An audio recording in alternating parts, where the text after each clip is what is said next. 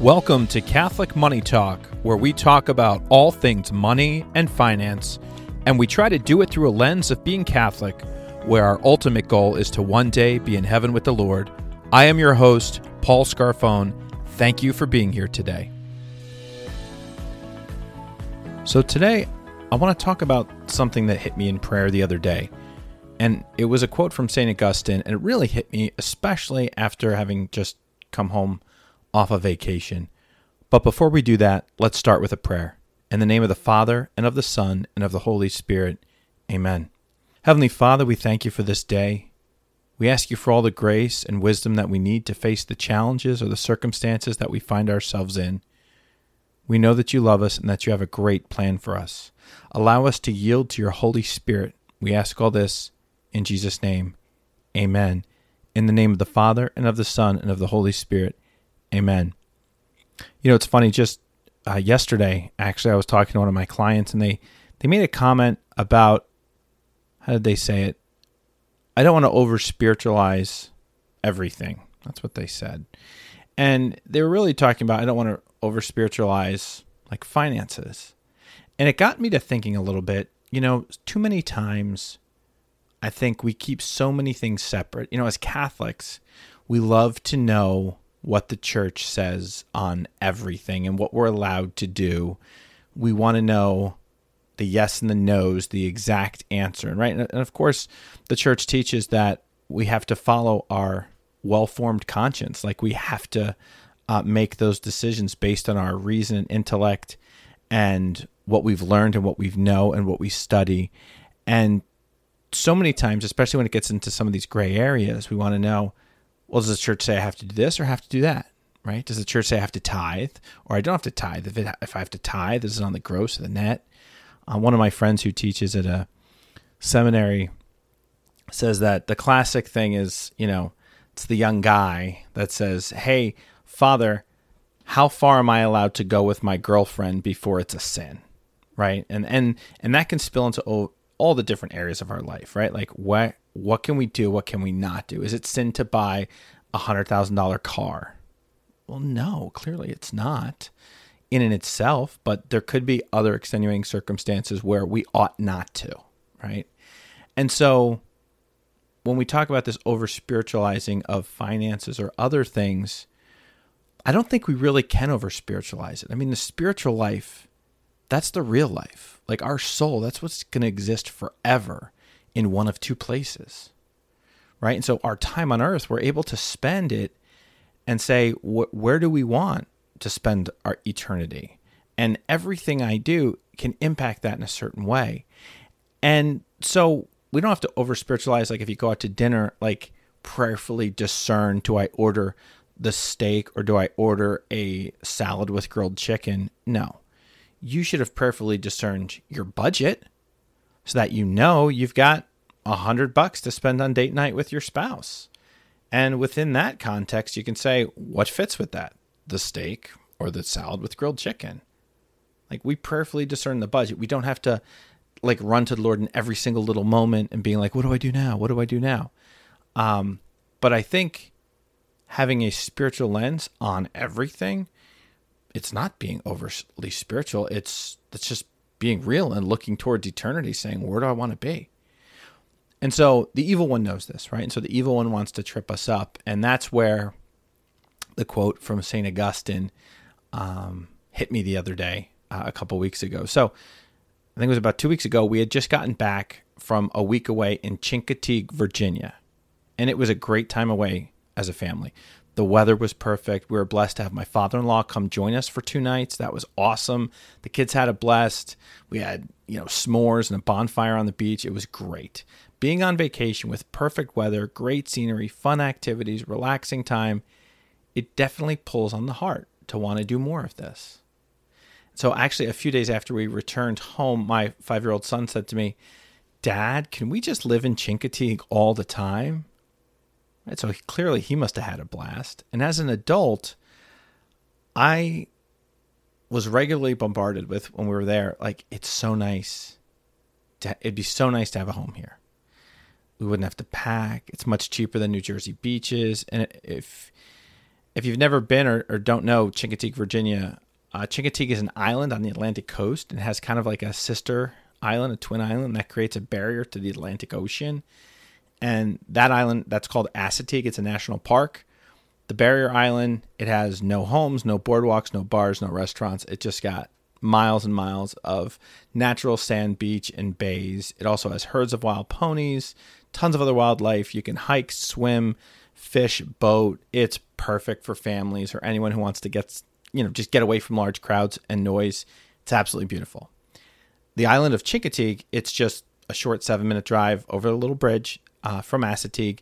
You can rent mopeds, scooters, golf carts for traveling all over Chincoteague. There's beautiful sunsets, family restaurants, awesome ice cream. We had ice cream every day.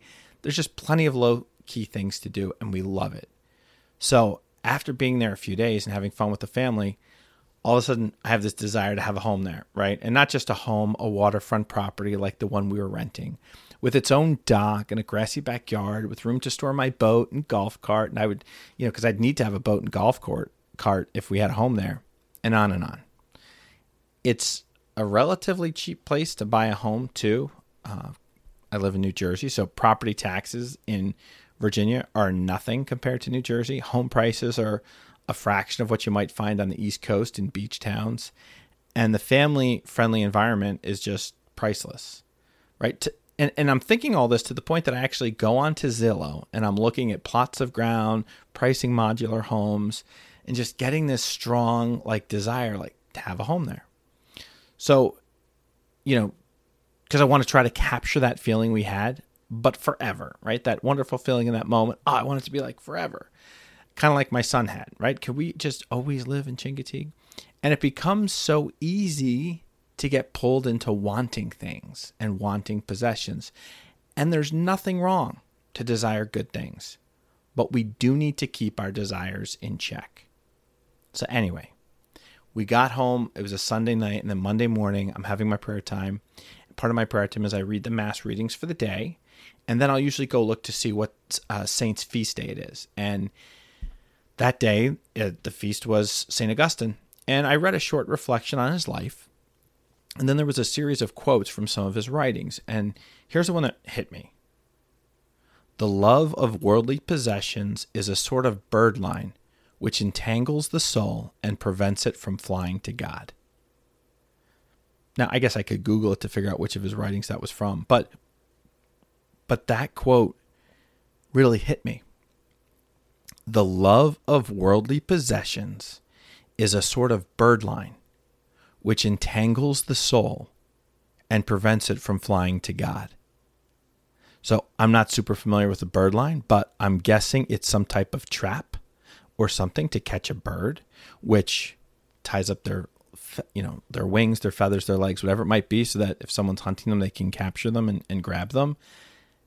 And so St. Augustine's saying this about the love of worldly possessions, right? That's the thing that can entangle our souls right? We were created to know, love, and serve God in this life so we could be happy with Him forever in the next. Our soul will live forever in one of two places. So, this love of worldly possessions is sort of bird line which entangles our soul to prevent it from flying to God, right? From, from getting to God, that's kind of getting to heaven, right? So, so love of worldly possessions, wow. And I love this quote. It's so accurate it's, and it's well articulated and it reminds me uh, what we spoke about a few episodes back about the rich young man. So let's look at this for a moment. Why? Why can the love of worldly possessions be a trap and a restriction that keeps us from flying to God? In Matthew 6:24, we read, "No one can serve two masters. He will either hate one and love the other, or be devoted to one and despise the other. You cannot serve God and mammon." Right? So that's Matthew 6, verse 24. So, what is mammon? Well, mammon is that love of worldly possessions that St. Augustine's talking about. Mammon is the love of money, it's the love of wealth, the love of possessions, and it tries to influence our desires and longings. When we yield to the spirit of mammon, we're putting our desires for goods and riches above our desire for God. And as I said, as Catholics, we believe that God created us to know Him, love Him, and serve Him in this life so that we can be happy with Him forever in the next. Our goal is to get to heaven, to forever dwell in the presence of our Heavenly Father. We were made by love, in love, for love. When we allow desires for worldly things, so money, possessions, vacation homes, boats, golf carts, that's my list. You can do your list. But when we allow these things to eclipse our desire to love God, we fall. We turn our back on our Creator because we can't serve two masters. We will either hate one and love the other, or be devoted to one and despise the other. So, that line from St. Augustine, the love of worldly possessions that prevents us from flying to God, I see St. Augustine's words as a warning. He's warning us. And I, again, I might defensively argue that my priority is not worldly possessions, but do I allow the concerns for this world to sometimes overwhelm me or to become my priority? Yes. As I shared about the recent vacation, that that budding desire for the vacation home, and I do feel like that could easily tempt me. I could start to tease at that idea, the desire to have a vacation home. Why would I want it? I, I would need to ask myself that several times to really get to the bottom of it. My answer could range from I want it because I deserve it, or I I want it because it would be so nice to have it and I'd be able to use it whenever we want. Or maybe I could start to make a more elaborate excuse, like uh, it's an investment, or I could use it when I want, and then generously I can make it available to friends, or maybe even maybe even religious people to have a place to get away or have a personal retreat. I mean, how noble of me, right? I could come up with a million different excuses. But if I let that little twinge of desire take foothold, uh, it will start to build. And it can easily become a stumbling block to what the Lord desires for me. It will become that bird line that St. Augustine talks about. So, how do I defend against this? How do I determine when a desire for something worldly isn't wrong? Right? So, we definitely need to take it to prayer. And if we aren't doing this regularly, if we're not taking these types of things to prayer, if we aren't bringing our finances, our, our financial decisions, particularly the larger ones, to the Lord in prayer, uh, and this is not easy. The more we seek the Lord and His plan for us, the easier it becomes to hear Him and to follow His Spirit. So, in prayer, let's answer this question What is our ultimate goal? Is it to get to heaven? Or is it to have a comfortable life? If you're anything like me, I would love to get to heaven and have a comfortable life, but that's not usually how it works. Uh, we can get to heaven and have a joyful life, but I know that following the Lord is not easy. It's hard, it's full of trials and tribulations, but it's also full of joy when we allow the Holy Spirit to come in and be part of our lives. When I prayerfully think of buying a home in Chincoteague and ask, why do I want this? What is my goal? My goal is to get to heaven. I want to buy a home in Chincoteague because I think it'd be fun. And I do feel the Lord has put other things in front of us. Uh, we feel called to be generous to those around us. And in order to do that, one of our goals is to pay off our mortgage. And then buying a home in Chincoteague, I can clearly see that it just doesn't fit into that picture. So I can easily dismiss it. Now, if we were making, you know, $200,000 more a year than, than, than, you know, on top of our income we have now or a million dollars more a year like could we pay off our home in the next year yeah if we're making a million dollars a year we could pay it off next month right and then we could save and up to buy a home in Chincoteague while continuing to be generous and to those around us. But but this doesn't fit into the plan that we feel the Lord has for us at this moment. And that's fine. Now let's look at the flip side. We could definitely go to a mortgage rep and get approved for a $350,000 loan to go buy a second home in Virginia. But then we'd be burdened with another 2700 bucks for a monthly payment. That doesn't sound fun. We would be on a super tight budget, one that doesn't allow us to pay off our current home or mortgage quickly. It would also severely impact our ability to be generous. It would add stress and it can and and concern for something that I just wanted, it would be a hindrance for us to be able to respond immediately to what the Lord might put put on our hearts or call us to do, it would be a trap. Ah, there's that word.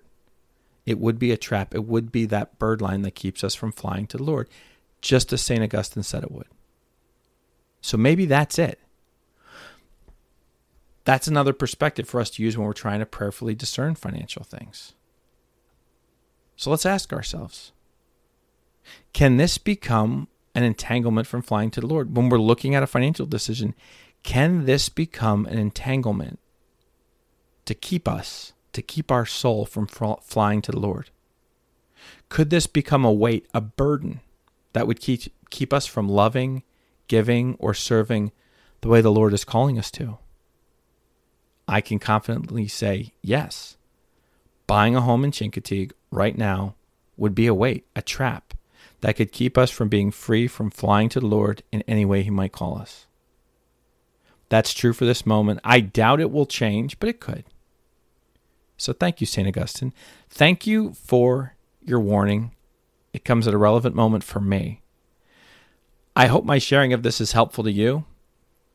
Again, if you go to the podcast description. There's a link in there if you have a particular question for me or something you want me to talk about, uh, a suggestion topic for the podcast here. I'd be open to it. But hopefully, this is helpful. Thank you for joining me today. God bless.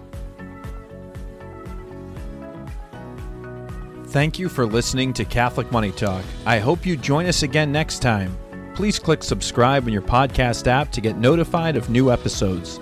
God bless you and have a great day.